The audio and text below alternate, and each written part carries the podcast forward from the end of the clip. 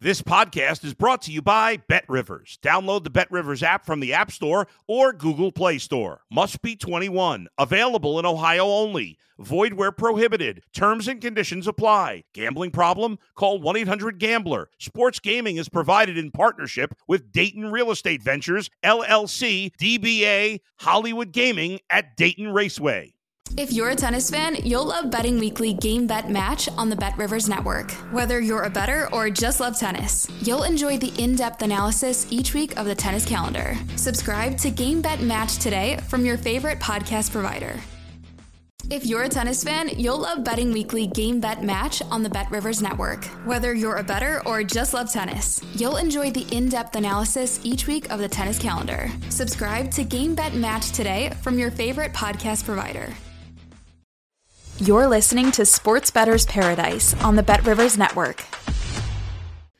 All right, Jimmy Ott along with Jonathan Von Tobel, JVT of VSiN, and one and one last week.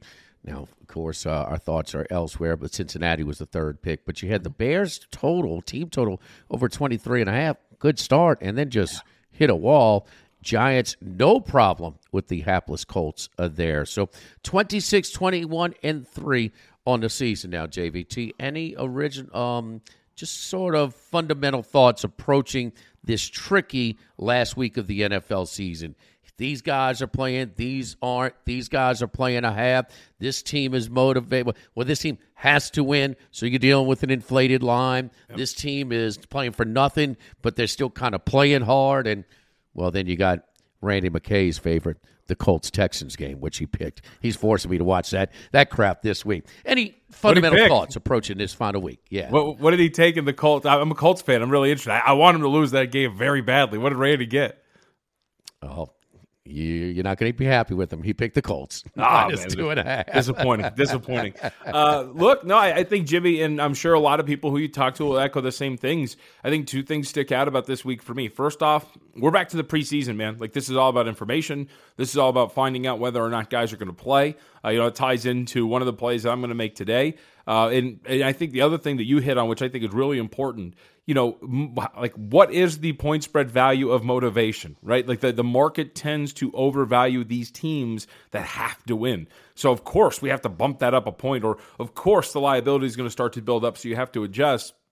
You know, and this week, I tend to kind of look to play against those teams that have to win for the most part uh, right? Because there are teams who they're going to face who are equally motivated. These are guys who are playing uh, for escalators in their contracts. These are guys who maybe are on the verge of free agency, who want to put something good out on film to get a new job with another team. There are all sort of things that go into some of these games, and especially when you're playing teams that may or may not have something to play for, but are still playing their guys in that final regular season matchup. So I tend to look for information, obviously, but I also kind of tend to look against the teams who have to win. Just because you have to win doesn't mean your power rating should increase. And I tend to find a little bit of value on the teams or playing against the teams that are in those situations. Uh, that's that's generally what I've done uh, yep. in the past, and I'll throw into another element of sort of uh, taking advantage of fading the team that has to win with the inflated number, not just the number. There's a pressure element uh, sometimes yep. that some of these teams on the fence are not that great, you know. So um, and um, no question, there's there's teams. These these guys, every game counts, and certainly uh, opposing GMs or other GMs, their own GMs or the new GM that takes over when because they've uh, been fired. Um, they're evaluating everybody, especially when they don't have quote unquote anything to play for. So I've always tried to pick my spot, and then you have sort of, I mean, look at Denver. I mean, the interim, yep. the interim angle. I mean, that was a completely different team we saw on Christmas Day than we saw at Arrowhead on Sunday. That gave Kansas City all they could handle. And so, in another interesting spot, and then you have the teams that are on their way, and whether they're going to rest everybody, they're going to play everybody the whole game, they're going to play for a half, they're going to uh, Sirianni you. We're going to play until we oh, then let's just tank it in the middle of it, you know, down the stretch against Washington a couple of years ago.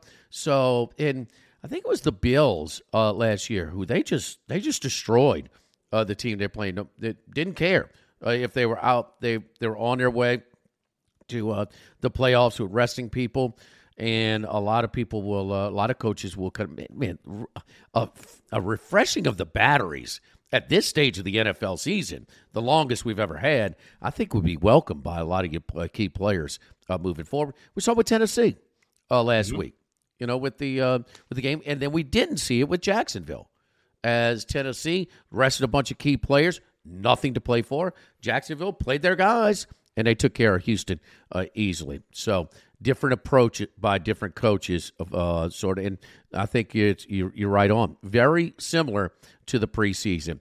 Let's get to the Giants in Philadelphia. Who knew that Philly would have to be playing for something at right. this point and not the New York Giants? The New York Giants are in. Brian Daboll's uh, odds diminishing as the uh, oh you know by the minute uh, for NFL Coach of the Year. You always got to look at that number one media market uh, angle as well. Philadelphia's 14 at home against the Giants, JVT. Yeah, give me give me all 14 of those points with New York. Look, this is a really well coached uh, team, Jimmy, as we know by this point right now. Uh, they are ready to get into this postseason and make some noise. But this is also a team that, if you're reading some of the news and notes coming into New York, that wants to play this weekend against the Philadelphia Eagles. Yes, they have nothing to play for. They are locked into the sixth seed of the NFC, but that doesn't matter. It sounds like they want to keep bodies warm. At the very least, I think this team is going to be very competitive in this game against Philadelphia. And it's playing against the angle we're talking about here. Yes, Jalen Hurts likely going to come back for Philadelphia, but I'm not sure we're at the point now where this Philadelphia team, right, should be laying 14 points, especially to a divisional opponent that's as well coached as the New York Giants. And a, a team, too, by the way, Jimmy, they can run the ball as effectively as the New York Giants can against this Philadelphia Eagles team that looks to have some weaknesses along the defensive line up front. And don't look now, but all of a sudden you lose your star offensive tackle and that, that that offensive line replacement giving up pressures, sacks, key false start or holding, excuse me, on a touchdown that was run back. Uh, all of a sudden, right. this this Eagles team looks a little bit more mortal. So I think all of this kind of put together, playing against the angle of the motivation of they have to win this game for against a team that doesn't need anything. I'm going to go ahead and take the New York Giants. Red information that I think that they're going to play these guys. I think this is a very well coached team. I think they're going to stay within this number. So give me New York. Saints showing that you run right at them. There might be a little bit of vulnerability uh, with the uh, with the Philly uh, defense. We know that their sacks are unbelievable. They've got a ton of sacks, turnovers, the whole bit. Uh, but uh, kind of like uh, Washington did on that Monday night game, kind of right at them. the physical running game is maybe something you can attack with Philadelphia. They are limping Uh, into uh, the playoffs. They've lost their last two after that gaudy record. All divisional matchups are this week, and let's go to the NFC North and the upstart Detroit Lions, and all of a sudden the on fire Green Bay Packers in Lambeau. This is a Sunday night game. This may or may not, it probably will not mean anything for Detroit, but I still think they'll get an honest effort out of Dan Campbell's club. They're catching four and a half at Lambeau. Yeah, you, you hit on the main point here, which is the, Lions. I don't care if they're eliminated, whatever it is. I think it's pretty clear at this point under Dan Campbell, they're going to go out there and play the game like it means something for them, even if they have nothing to play for. So I think that's an added bonus, right? The, the market is moving in the Green Bay Packers direction ever so slightly because they got to win this game to get in. Shouldn't be worth a point. This Lions team is very effective on the ground. They can still run the ball. The, Jared Goff's look a little bit more mortal as of late, but for the most part, this offense is continuing to churn out some pretty good production against the Green Bay Packers defense. It can be susceptible to some physical running attacks. So I think the matchup works well for the Detroit Lions. I have a potentially inflated line against a Green Bay Packers team whose rating has continually increased over the last few weeks because they've been playing a little bit better, and now they're in this situation. I, I look, I am playing this because I think there's value in the line, Jimmy. I will say, as somebody who bet the Green Bay Packers a couple weeks back at 85 to 1 to win the Super Bowl, I'm hoping they win and get into the postseason uh, and make some noise. But I just think it's too much to pass up here. This is a Green Bay Packers team whose power rating was so low just two or three weeks ago, and now we're here at this point. So I think it's worth grabbing the points of the Detroit Lions. And what I said is a key point: you're going to get a very honest effort out of them. Look to maybe ruin a season if they have nothing to play for, or get in if they have something to play for. Yeah, Bet Rivers plus four and a half, but plus 189 is tempting as well. Yep. And in should the Seattle Seahawks take care of business against the Rams at home, which they should, um, I think this line in this uh, money line is just going to go up because people, Detroit doesn't have anything to play for. I look for an honest effort, regardless, out of Dan Campbell's crew. I just don't see uh, how you won't get that. They want to. They they they've got something to build on, man. They they they. Last year was all the close games. They they were way better ATS than they were in their actual win loss record. So they were playing hard. And this year they got onto a little bit of a roll. I do worry about that that rush defense that was so porous in Charlotte uh, Yeah, on uh, on Christmas Eve. That that scared me. I mean, it was 30 yard runs left and right by Carolina as they rushed for over 300. And Jimmy, if I could add too, because I think you bring up a really good point. So uh, th- this is a bet that I've already made. Um, but if the market moves against me, right, and, and I still think there's value in that number, because if I'm betting at four and a half, I think five, five and a half, there's value in that too. But if they lose, the market's sure to move again. And outside of any news, right, like Jared Goff's not playing or starters are resting, if if the Seahawks win and the Lions have nothing to play for, and the market moves again, and I get no information that the Lions are resting anybody, I'll bet it again right? Because again, the market moving because of motivation as opposed to actual news in terms of injury and availability. And, and that's something I'm willing to do in these situations as well. All right, all right. Information, you got to have something on this pick. So, Tampa Bay in the first half. You're looking at the first half money line. This one's on the move. Just an hour ago, it was plus 132. Right now, it's plus 125. What's going on with Tampa Bay in this final game at Atlanta? So I've read multiple reports. Brady came out after they won that game uh, to, to clinch up the NFC South, right? For, for everybody who's listening, but the Buccaneers have nothing to play for. They're stuck in the four seed. They can't go up. Obviously, a division winner. They're not going to go any down. So they don't have anything to play for in this final week. However, Jimmy, there's a couple of things. First off, as I said, Tom Brady has said they wanted to play. There's been reports already that they are going to play. Todd Bowles has already said that they're looking to play some of these guys this game. So instead of risking the full game, uh, in which again this line I think is a little inflated, right? It initially opens up because the Buccaneers have nothing to play for. Now the information's coming out they are going to play. So instead of risking it for a full game, because they could sit guys for the second half, kind of like Jacksonville did, right? They started the second half with their guys, but they ended up benching them after the first drive.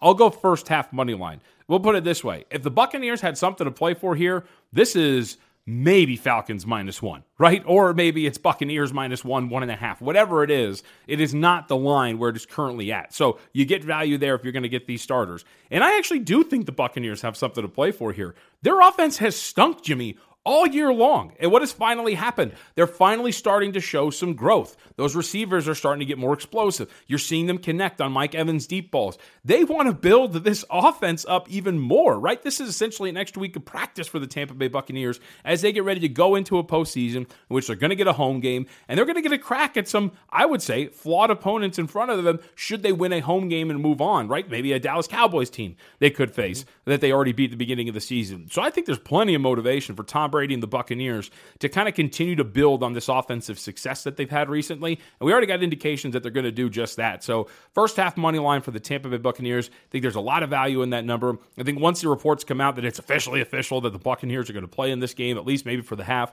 you'll definitely start to see even more shrink into this price. Uh, I think this is one of my favorite plays of the weekend and grabbing that plus price there on the money line for them in the first half. Uh, Bet Rivers has an unbelievable menu to uh, bet these uh, with uh, props and uh, and things like that. But the thing is, uh, you can bet in the spirit of the World Cup. Uh, you could bet uh, the three way line that includes a tie. Tie is plus nine fifty for the first half, but plus one forty three uh, in the first half. You could bet it plus one twenty five. That includes a tie. So if it does push, if it's uh, 10 10 at half, you get your money back. It voids a bet. And in the first half, uh, spread line is Tampa Bay plus two and a half. I like all three of those to be honest with Yeah. you. So I mean, Well, and- plus and two and a kudos- half. To, to bet Rivers too, Jimmy, because there's a lot of operators who won't hang first half lines because of the situations that we're talking about, right? Like where you could get these teams that are maybe going to play guys for the first half, but you don't know. You know, shopping around at other operations, uh, th- there are a lot of places that don't have first half lines up at all. So it's a shout out to Bet Rivers that are making those lines available to betters. For Jonathan Von Tobel, here we go in reverse order. Tampa Bay in the first half money line plus a dollar twenty-five, plus a dollar twenty-five. Detroit plus four and a half. The Sunday night game at Lambeau against Green Bay, and the Giants plus fourteen uh, at Philadelphia. Five games over five hundred. Let's keep it going for Jonathan Von Tobel from VSiN. For uh, I'm Jimmy Ott on Sports Betters Paradise on the Bet Rivers Network.